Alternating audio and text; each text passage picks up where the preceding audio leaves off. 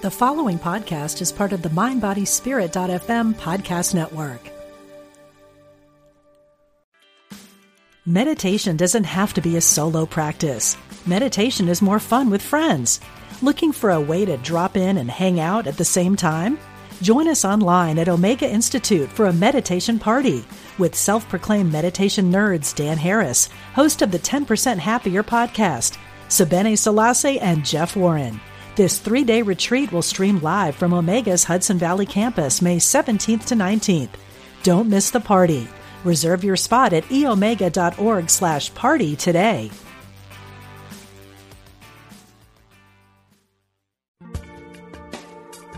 Thanks for joining us. This is Unity Online Radio, the voice of an awakening world.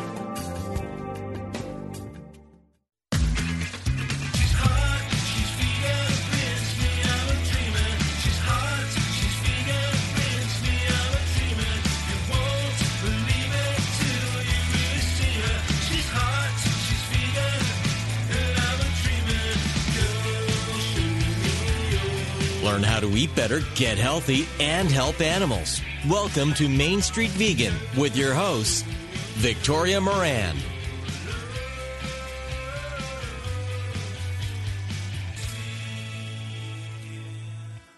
The pandemic of human consumption of meat and dairy is killing animals, including human animals.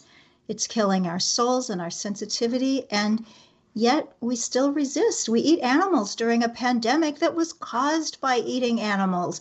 We do everything but go vegan, despite how destructive we know our animal swallowing habits are to literally everything on the planet. Those are the words of Michelle Schaefer, journalist and vegan lifestyle coach and educator. You can read the entire post at mainstreetvegan.net slash blog. It's beautiful, beautiful, heartfelt post about what's going on now and maybe what we can do about it going forward. Hi, everybody. I'm Victoria Moran, and I am deeply grateful that you found the Main Street Vegan radio show and podcast. After the break, we'll follow up more on the zoonotic origins of COVID 19 with Dr. Aysha Akhtar. But now, let's have a little fun, and we will, as we talk about self care and vegan business and loving life with actress and entrepreneur Daniela Monet. So, if anybody ever told you, well, I used to be vegan, but I just didn't have much energy, you need to meet this woman. She is in every kind of business. She knows all about beauty and wellness, and she reaches out to more than 3 million people on her social platforms with tips and tricks about making us all more gorgeous. And now that she is a new parent, she and her fiance, Andrew Gardner, co host a new podcast on that topic, the number one podcast on Podcast One, and you can find it other places as well. It's called Adulting Like a Mother, Father. Daniela has been vegan for 17 years. She started when she was just a kid herself, and she is part of thriving companies, including Kinder Beauty, Pig Out Chips, and Sugar Taco. Welcome, Daniela. Oh, thank you, Victoria. Such a nice, warm intro. Well, it's wonderful to have you because I know that your partner in Kinder Beauty is Ivana Lynch, whom I just love and adore. And so, all friends and business partners of Ivana are friends of mine. Oh, so. she spoke so highly of you, and I said, absolutely, I must, I must virtually speak with Victoria. well, I'm thank so... you for doing what you do. Thank you. And back at you. So let's start with your history. You really started young, five years old, vegetarian, 13 vegan. What started all that? I was five years old when I went to a dude ranch with my family, and uh, they had a rodeo there. And so everyone sort of gathered around to watch this outdoor rodeo with some of the livestock that they had on their land. And it was the first time I'd ever seen in front of my eyes uh, just the most inhumane animal cruelty. and I saw the pain in the, the eyes of the cows and I heard them moan.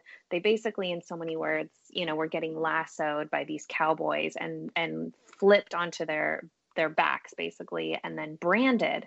And it was torturous for me to witness. And it was so weird to see people almost congregate around such a horrendous event that I knew I was almost different in that exact moment and that I couldn't be a part of this and I couldn't I couldn't witness it no longer, but I also just didn't, I wanted to understand why. And I think, you know, at five years old, you're young, but you're very inquisitive and you're learning so much about the world and so much about your perspective of the world. And so I asked a lot of questions. And I specifically remember my dad being very honest with me. And that evening at this same dude ranch, they hosted a dinner in the dining hall and they served their own steaks from the cows that were raised on their land and so so much sort of came tenfold for me. And i knew in that exact moment i didn't know exactly what being a vegetarian meant but i knew in that exact moment that i didn't want to eat animals and i never wanted to hurt animals or be a part of um, the reason why animals were being hurt. So that's when i decided to i guess essentially go vegetarian. And as a kid it wasn't maybe the most common or the easiest. I, I grew up in an italian family. Um, you know so much of our lives surrounded around was surrounded around food. And um, and so it took a lot of i guess independence and confidence um, to be vegetarian at a young age. But eventually and it didn't happen overnight but eventually my family really grew to support me. I learned how to feed myself and, you know, prepare meals and found places that had, you know, vegan or vegetarian options. And then it took probably about a handful of years for me to, a couple things happened um, where when I was about 11 years old, my uncle was um, suffering from cancer. Basically, at that point, he was nearly terminal, and we kind of knew it. And he had hospice at his house. He was at home. And I remember my aunt having a vegan chef come over to help them learn how to prepare vegan meals.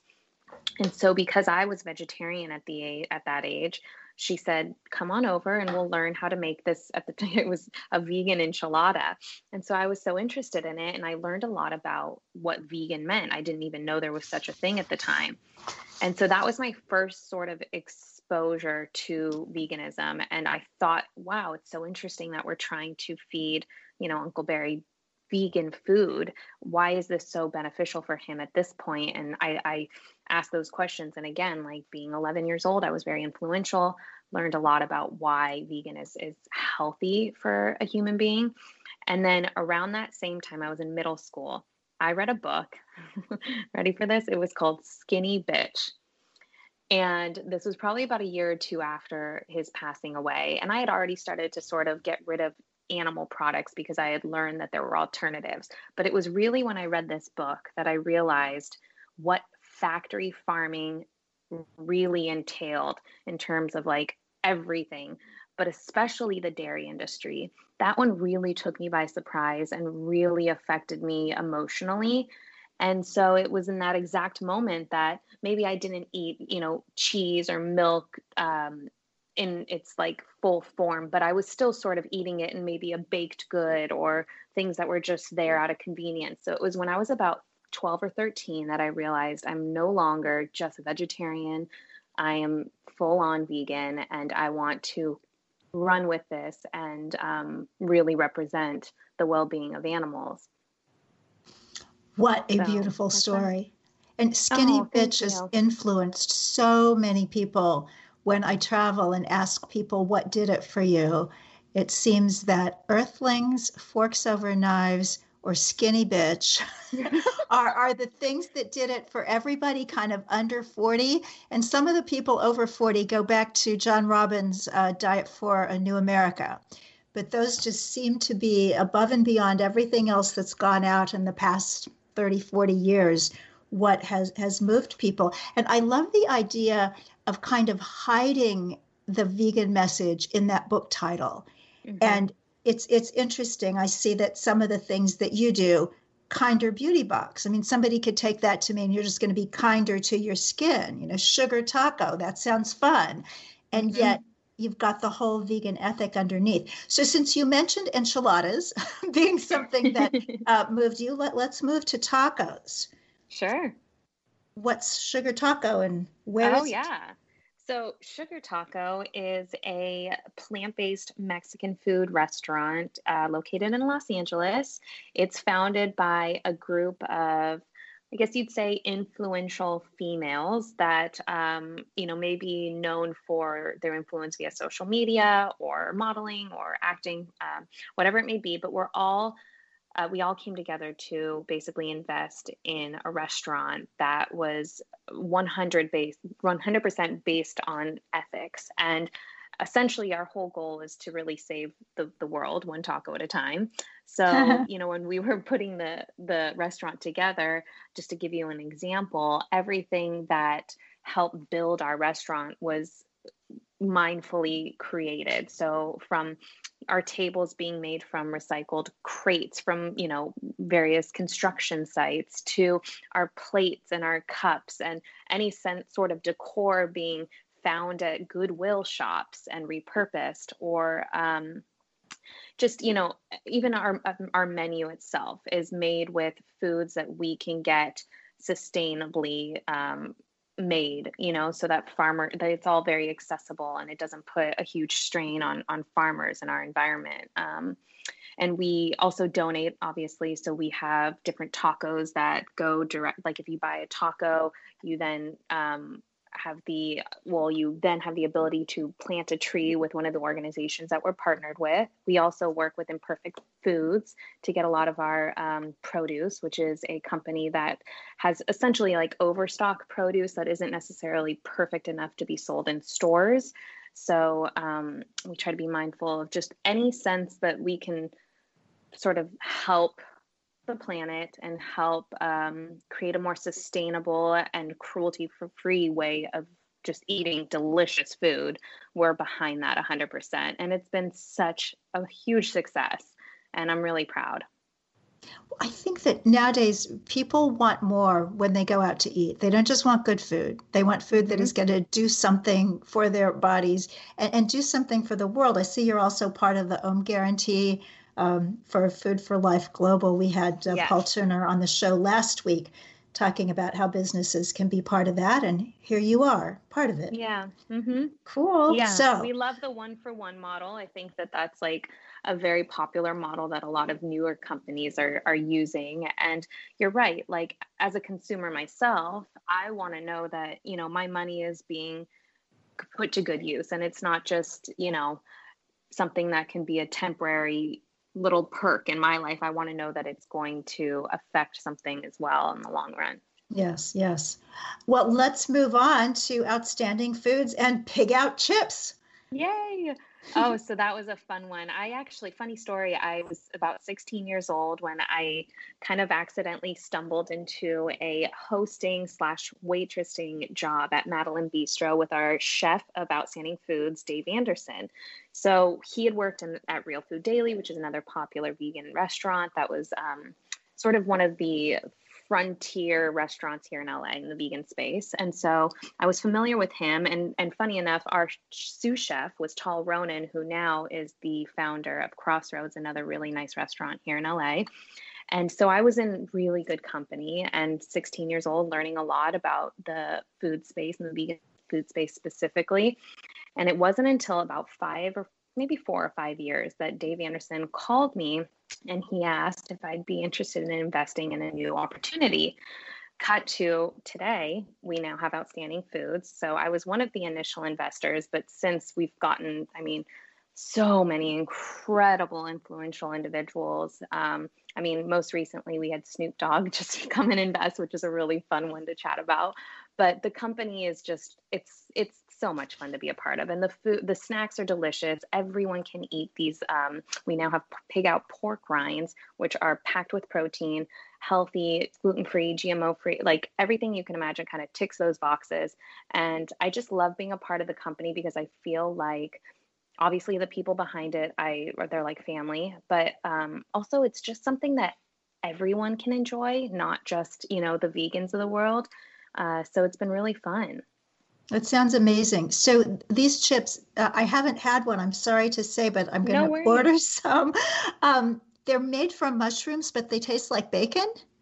So originally we came out with pig out bacon chips, and those bacon chips were like I like to call them the gateway drug. They were made from um, mushrooms, and basically they tasted just like bacon. We had all these different flavors, and since then we've come out with what is sort of like the outstanding foods pig out 2.0 is our pork rinds. Um, pork rinds, unfortunately, are very popular right now with diets similar to like a keto diet.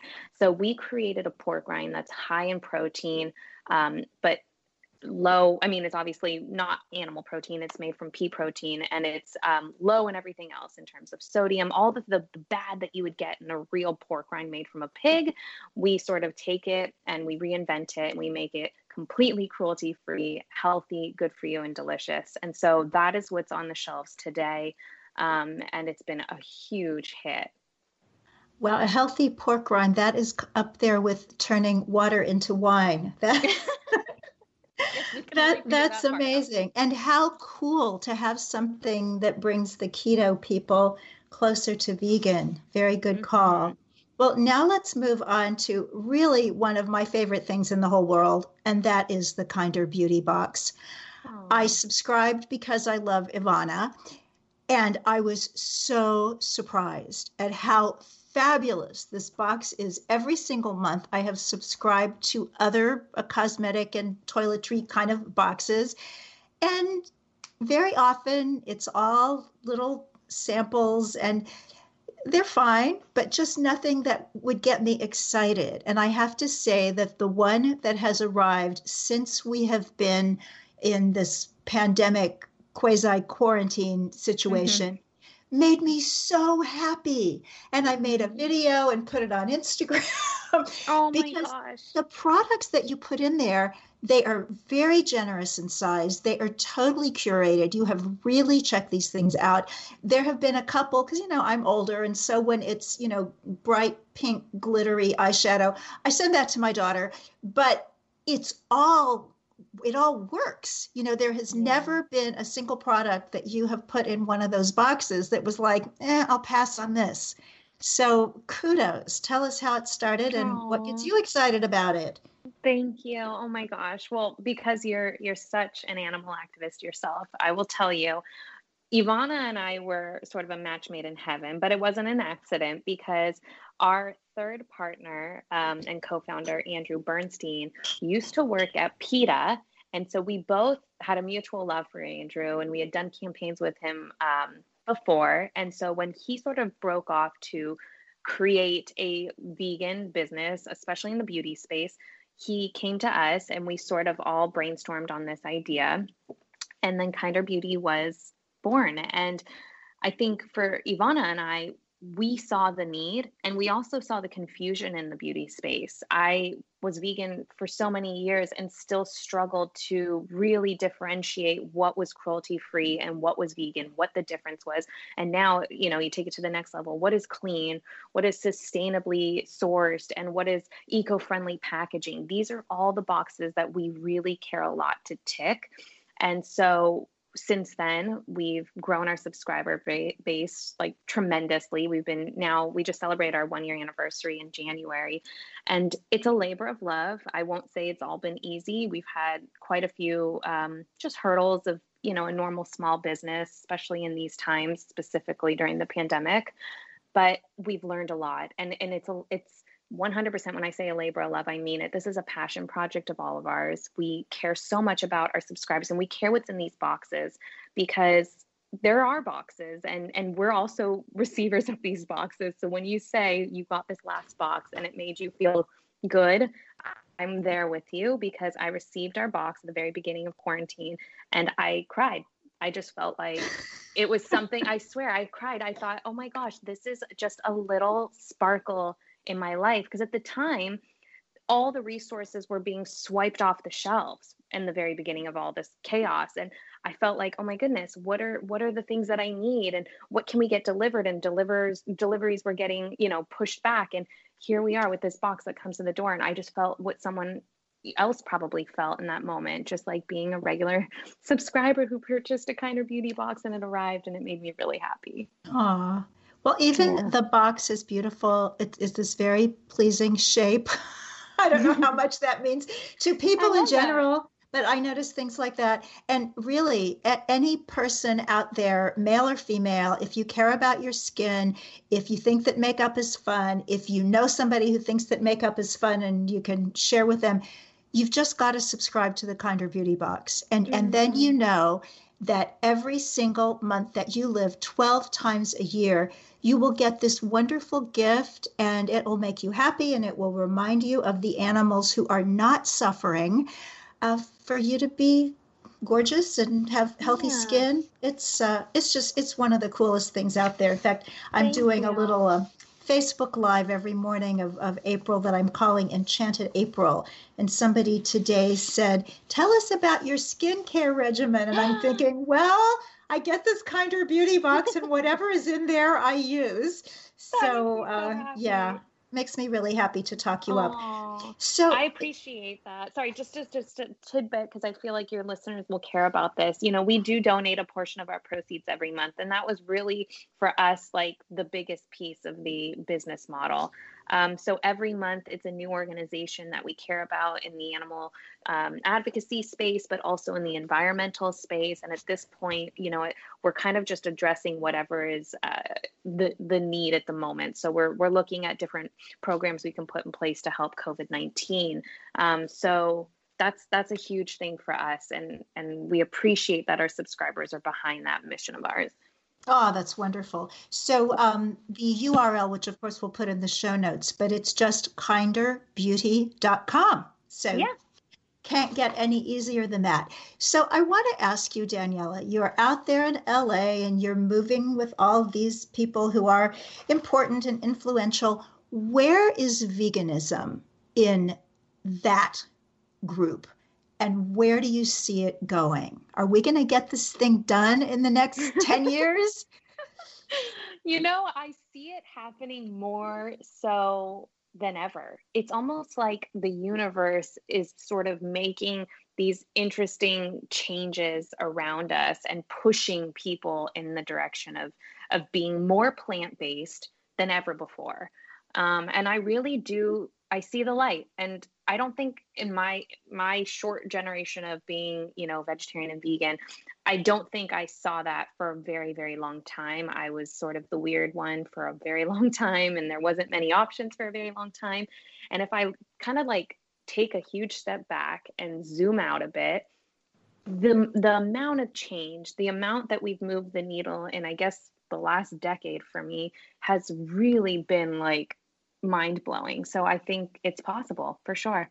Mm, I love that. So, when the people that you see who want to invest in, in businesses like this, are most of them actually vegan or nearly vegan, or do they just think this is an interesting trend? That's a great question. Um, both. So, I don't know that people think it's a trend because I don't feel like that would be a smart investment.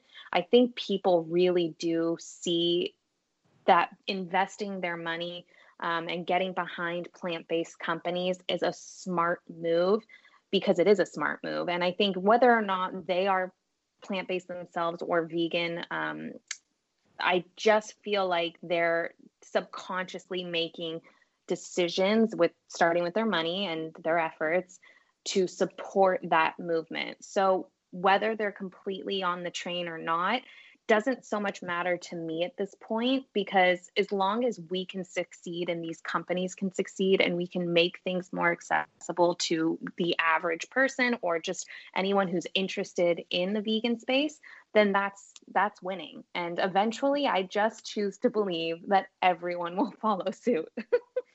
I agree with you. And, and I, I treat people like that, well, really everybody, but especially people who are showing some interest as pregans they're just not here yet, but it's sort of like they're they're on the moving walkway at the airport and they're going to get to the gate. Mm-hmm. So, I love that. Yeah, well, I love the idea of allies and, instead mm-hmm. of enemies. So, in just our last couple of minutes, you are a new mom. So, yeah. tell us about Gio and Aww. what you've learned so far from being a vegan mom or just a mom mom? Oh man, it's just me. It's amazing. It'll it'll test you. It'll challenge you as a human being. I thought that I was a strong female prior to this, and I think I really gained a lot of strength during pregnancy, especially. I felt like I found a deeper voice in me. It made me want to stand up for animals, specifically like cows in the dairy industry. Um, but but now that I've got my feet wet and I feel like I'm really in it, I just feel strong. I feel content. I feel like I'm supposed to be here and I feel like I'm raising a human who's going to be kind and who's going to care about the world and uh, the things that maybe people didn't talk about a lot when I was a baby, but now are very much on the forefront of people's minds in terms of the planet and the health of our planet and the, the lives of our animals and just, I mean, at this point, just humans' lives as well. So it's a healthy, very unique and weird time to be raising a new human. but I choose to believe that people that are having families at this point are having much more mindful conversations and we're going to create a much more conscious community and i'm excited about that well, I am excited about it too. And, and I know that Gio is going to be raised in this wonderful, wonderful environment where he is precious and all life is, is precious to him. So that's pretty darn special. So, mm-hmm. everybody, Danielle, we didn't even talk yeah. about acting. We didn't talk about you being oh. all over television and Nickelodeon and all that. But you listeners already knew that. So do check out kinderbeauty.com. Outstanding foods, those amazing pork rinds, but not pork, of course, sugar taco if you're out there yeah. in LA, and all things Daniela with two L's, Monet. Get to know this woman. She is, like you, changing the world. Thanks so much, Daniela. Pleasure to talk Thank with you. you. Likewise. Hmm. Stay safe. Thank you. All the best. And everybody else, stay with us. We're going to learn about what veganism might have to do with preventing the next epidemic. Stay with us.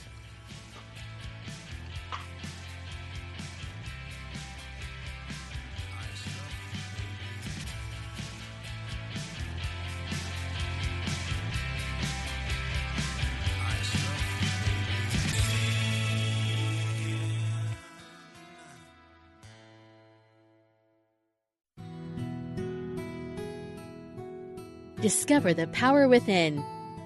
Unity Online Radio. The voice of an awakening world.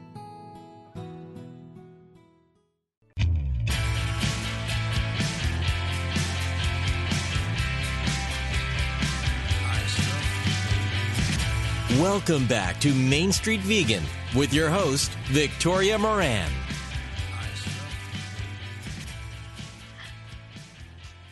Welcome back, everybody. Thank you so much for being part of the Main Street Vegan family. So, a couple of announcements I mentioned in the last segment. Enchanted April. That is something I'm doing every morning, 11:30 a.m. Eastern Time on my Facebook friend page, and we'll put the link on the show notes. So uh, show up. You don't have to have started April 1st. We do some inspiration in the morning. People really seem to be enjoying that. I figure we need a little bit of enchantment in this April if we ever have. I also want to remind you, if you don't yet know, that A Prayer for Compassion, Thomas Jackson's beautiful, beautiful film that I'm so grateful uh, to have been uh, chosen uh, to lead the production team for that, is now on Amazon Prime. So you can just uh, Google uh, Prayer for Compassion film and you can watch this beautiful movie and hopefully share it with others. Um, compassionate eating class that is part of the Unity Spiritual Explorers program. And because of the pandemic and everything everybody is going through, the good people at Unity are offering all their Spiritual Explorers classes free for the month of April 2020. So go to Spiritual Explorers, Compassionate Eating, and it'll say that there's a fee for the course, but just go ahead and sign up. And then when you're able to put something in a discount box, you put prayer one, two, three, and that will bring the price down to zero, which is a really good price. I'm sure you agree. And finally, your little Immuno Guide plus soul soothing tips. I put that ebook together back in mid March when we were first beginning to be affected by the pandemic. We have uh, brought it up to date twice since then because the information keeps changing. So if you go to mainstreetvegan.net and when it says you want to be a Main Street Vegan, you say yeah, and that will get you uh, my newsletter and blog and your little immuno guide. And you know, if you just want the guide, you can unsubscribe. We make it easy. Now, here is a woman who is going to make understanding what is going on right now almost easy. It's science, it's tough, but she knows how to explain it so that all of us can understand. It is my pleasure to welcome back Aysha Akhtar, MD, MPH, double board certified in neurology and preventive medicine with a background in public health. She is CEO of the Center for Contemporary Sciences, pioneering the transition to replace the use of animals in experimentation with effective human based technologies. You know her as the author of Our Symphony with Animals. she was on about six months ago with that. You can find that in the archives. And she's also the author of Animals and Public Health which argues for the need for medical and health institutions to include animals as part of the public in public health. Welcome, Dr. Akhtar. Thanks, Victoria. Thanks for having me here again. Well, it's, it's such a pleasure to have you. So, you made a statement about what we're dealing with with COVID 19 and what the animal connection is. Can you please explain that to us? Yeah, so um, we, with this current pandemic, with this current virus, COVID 19, what we suspect is that the most direct source for the virus came from um, live markets in China, what's often called wet markets. And these are markets where animals are have either been captured in the wildlife trade or they've been bred in captivity. And they're brought to these markets where they're packed into flimsy crates piled on top of each other. Animals at the bottom are smothered to death miserable conditions, cruel treatment of animals. These animals are butchered on premise in incredibly horrible ways. And we suspect that this is the direct source for this current COVID 19. Now, what we think happened is that um, the, the virus, COVID 19, originates in fruit bats. And fruit bats can carry a lot of different viruses, and they usually don't get sick from them. They just end up being carriers of viruses. But what happens is that in the wildlife trade, like what what we see as it leads to these um, these live markets in China and elsewhere throughout the world. In the wildlife trade, we're bringing together different species of animals which may normally not have contact with each other. So we're bringing together pangolins and um, different types of cats and different types of bats and you know all kinds of critters that you can imagine which may not have had contact in their natural habitats with each other. Plus you're bringing animals who are so miserable so you know they're just they're suffering so much their immune systems are down as well. So they're immunocompromised and it's so easy for them to catch an infection from another animal.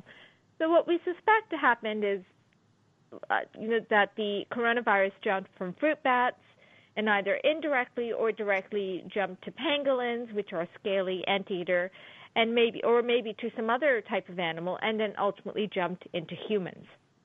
And so, what this suggests is that our treatment of animals, and I'm not just talking about the, the these live markets because that's just very much the tip of the iceberg, but when we look at the entire trade of animals, the entire wildlife trade, we are creating conditions that are so ideal for a virus to jump from species to species and ultimately to humans. And we've done it. And thank you so much for that uh, very succinct um, explanation.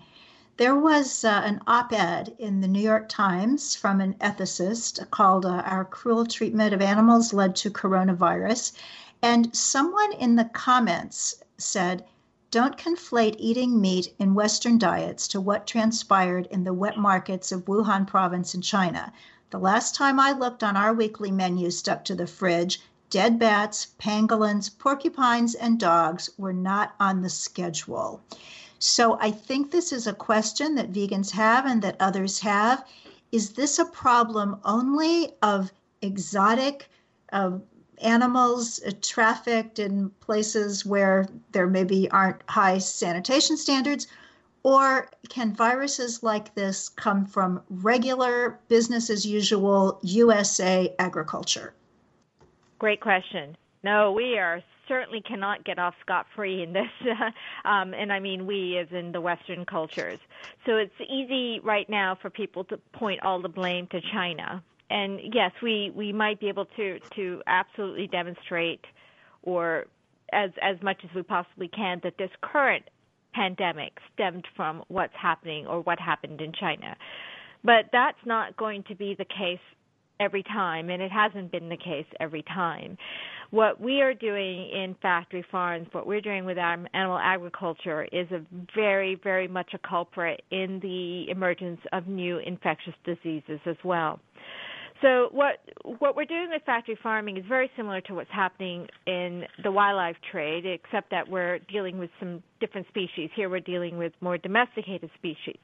So in factory farms, we are cramming thousands, tens of thousands, sometimes hundreds of thousands of chickens and other animals into single buildings. And just like with the wildlife market, we are treating these animals horribly in factory farms. Again, they are miserable, their immune systems are down, and they are jam packed with each other. So, what happens is that it is very easy for an infectious disease to be passed from one animal in a factory farm to another and to spread across the entire factory farm like wildfire. And the concern we have with factory farms is not necessarily coronavirus, but the influenza virus. Now, I know that most people hear about the influ- influenza virus and they think it's no big deal. We get the seasonal flu every year. It doesn't seem to be that big of a deal for most of us. That's not what we're talking about when we're talking about an influenza virus coming from a factory farm. When we are talking about an influenza virus coming from a factory farm, we are talking about a completely novel influenza virus, a virus we have not seen before. And this is what, um, and, and the reason why we're so concerned about the influenza virus is one of the worst pandemics in human history was the 1918 virus, and it was an influenza virus. And influenza viruses all originate, what we believe they all originate from wild aquatic birds like wild ducks and wild geese. But humans rarely become sick from direct contact with these wild animals. The influenza virus that's carried, the, the foreign that's carried by these wild animals, is not something that tends to cause problems in humans. And this is where factory farms come in. Studies have shown again and again that an influenza virus from a wild animal, wild duck or geese, or through contact through uh, um, humans as the intermediary, intermediary host, can easily enter a factory farm. And once it enters a factory farm, it has the potential to transform into a virus that is very deadly. And what we have seen in chicken farms, for example, is the emergence of many new strains of influenza viruses, including what we call highly pathogenic influenza virus. And there was one called H5N1 that caused an outbreak in China back in the 2000s. And it was incredibly concerning because that virus had an incredibly high uh, lethality rate. Right now, COVID 19 has a case fatality rate of about 2 to 3 percent. That's what the current estimates are, meaning that about 2 to 3 percent of the people who catch COVID 19 will die. 2 to 3%, 3%. Okay, let's just say 3% of the population who cap- which captures which um, uh, catches the virus will die. H5N1 had a case fatality of 60%, meaning 60% of the humans who caught the virus died. Can you imagine if an H5N1 were to st- another virus like that were were to come out from a factory farm and spread around the globe like the way COVID is, and we had a 60% mortality rate, we were very lucky at the time when H5N1 did cause this outbreak in China and Southeast Asia that it ended up not being very contagious, even though it was very deadly. On the other hand, in 2009, we had a new virus emerge, an H1N1 emerge, that we were very concerned about again. And again, this is this virus emerged from factory farms, and although it ended up being incredibly contagious among humans, we suspect that about up to one sixth of the global population was exposed to H1N1. The virus ended up not being as deadly as we feared. So we were very lucky both times with both of these influenza viruses. And the point is what I'm trying to make and what we cannot cannot ignore is that as long as we continue to have these factory farms, we continue to have these natural laboratories for the high mutation rate of the influenza virus, it is just a matter of time before a new influenza strain emerges that has the right combination to be both incredibly contagious among humans and far deadlier than what we're facing now with the COVID virus. That is uh, probably the most important um, couple of paragraphs I have heard a person speak in a long time. And I know that you're um, down there in Washington, D.C., you, you are uh, on the media some. I want to know why you're not on CNN every night of the week. This is so important as I hear it, and yet it's not what I'm hearing in, in the press and elsewhere. What's the problem? Well, part of the problem is our, our public health agencies. And I will say that, you know, I know that they're struggling right now to deal with the current outbreak. We could have prevented this. And we, our public health agencies have failed us, and they failed us again and again. I worked in the Office of Counterterrorism and Emerging Threats of the Food and Drug Administration for five years, and we were dealing with what to do with these new potential viruses that are emerging. And not once in our conversations did we ever talk about how to prevent these viruses from emerging. All we talked about is what vaccines can we produce, what drugs can we produce, what can we stockpile, but nothing about how to prevent these pandemics from occurring in the first place. And that is a huge failing on the part of our public health agencies. Now, recently, some of the some of our public health leaders have been calling for an end to the the live markets in China and elsewhere, and that's a great step. But honestly, that's a little too little, too late. We knew about the the threats from these wild markets even back in 2003 with the SARS outbreak that occurred from one of these markets we knew about it then. Why weren't our public health agencies calling for an end to these wild markets back then? And so even now, as they're calling for an end to these wild markets, now we also have to address the other potential causes for these um, pandemics, which includes the entire wildlife trade, not just the wild markets, not just the illegal part of the trade, but the entire trade in animals. And we have to turn our attention to factory farming. And our public health agencies won't do that, and our general media won't do that because basically we will be forcing ourselves to turn the mirror on ourselves, and no one wants to do that. And so it's very easy to place blame elsewhere. It's very difficult to look at what we are doing that may be contributing to the next pandemic.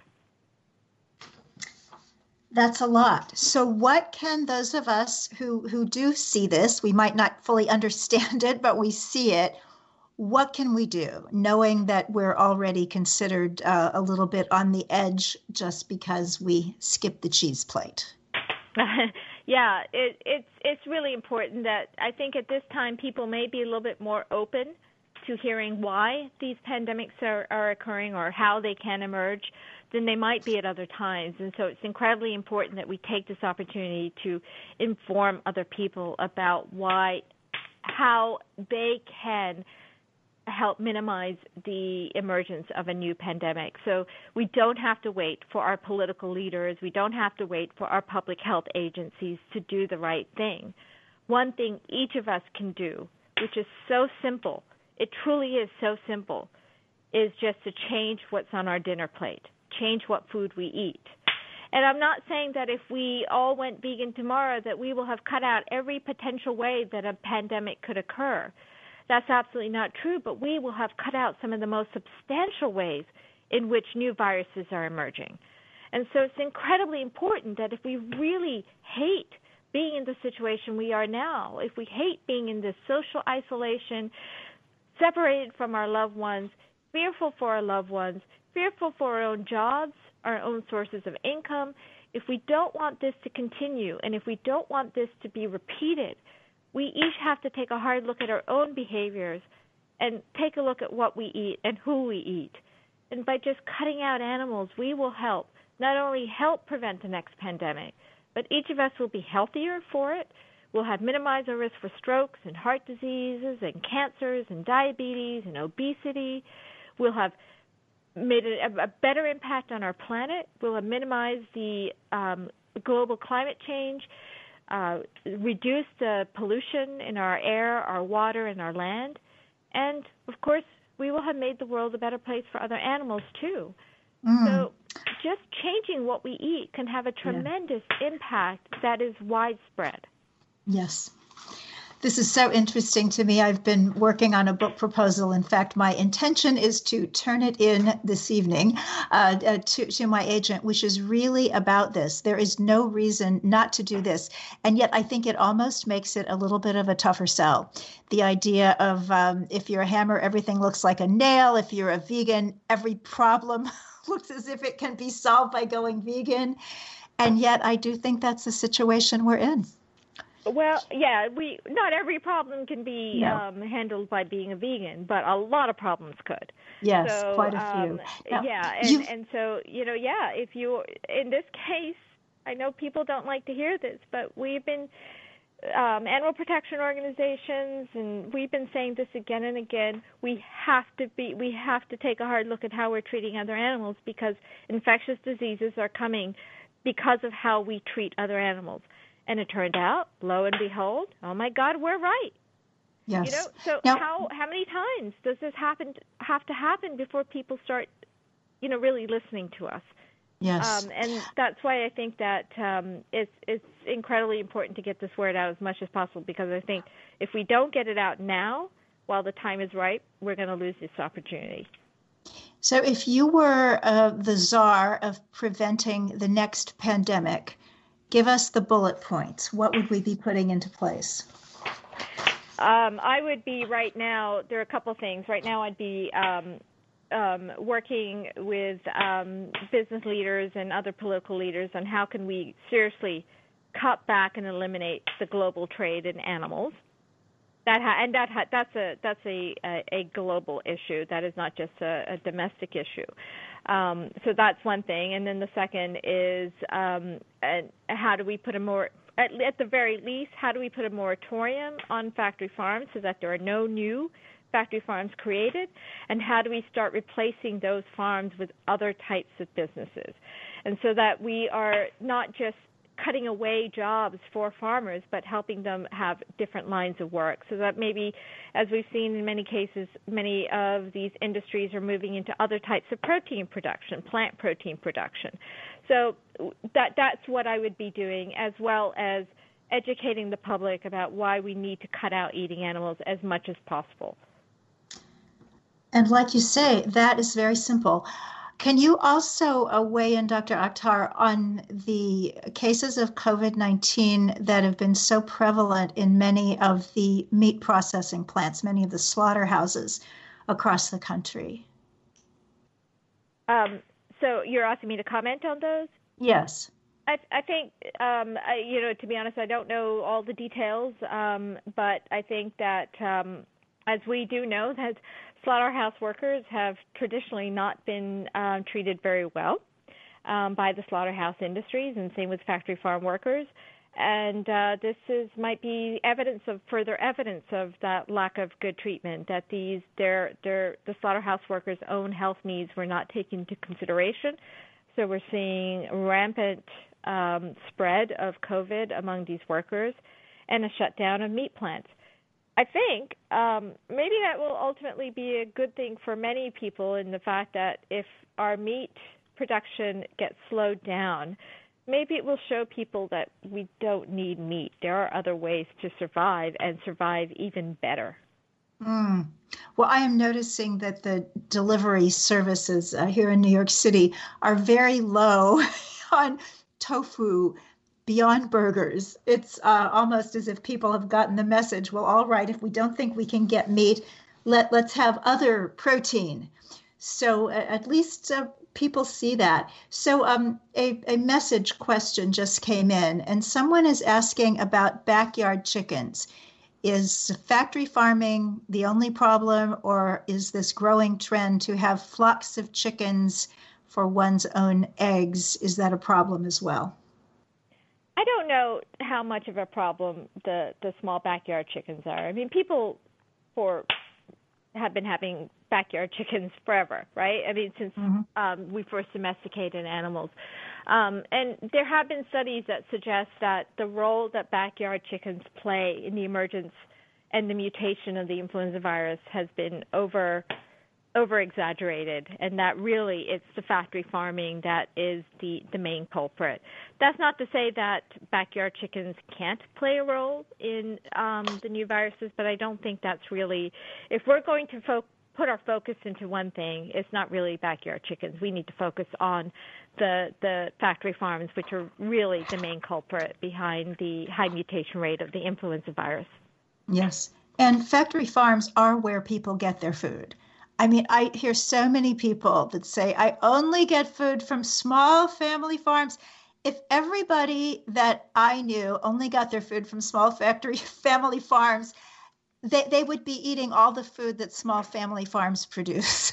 Yeah, we we know that's not true. When people go out to eat and all these other things, they're not getting their food from small farms. Ninety-five percent of the meat, eggs, and dairy that we are eating um, is coming from factory farms. Yeah. So I know a lot of people say, "Oh, I only buy from these, you know, small farms." Uh, you know, that's that's not quite the case.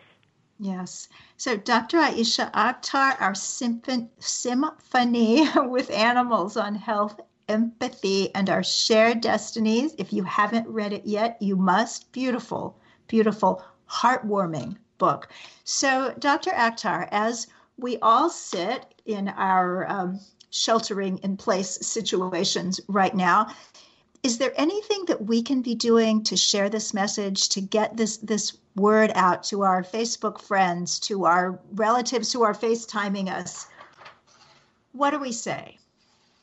I think what what I have been seeing is that I have been seeing people really um, uh, send the uh, send links out to talks like this, like what we're having now, to that New York Times op-ed, um, there have been op eds in The Guardian, The Independent, and other places as well that are all saying the same thing.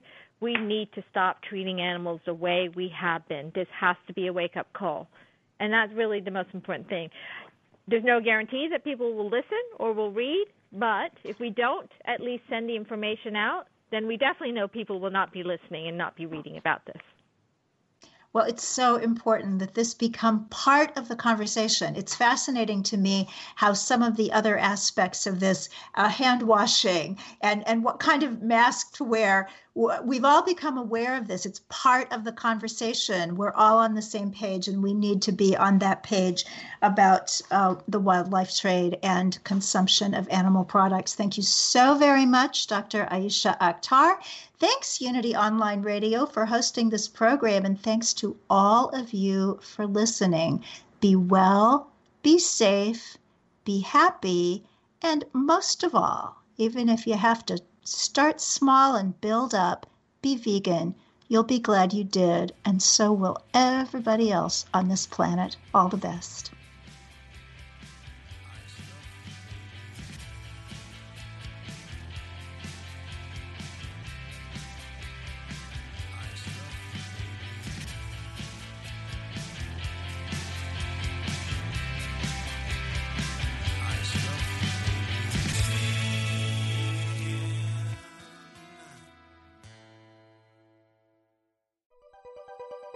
Thanks for listening.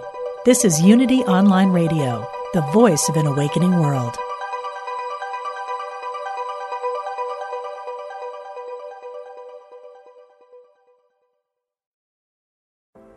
Are you ready to ignite your best life and illuminate the world?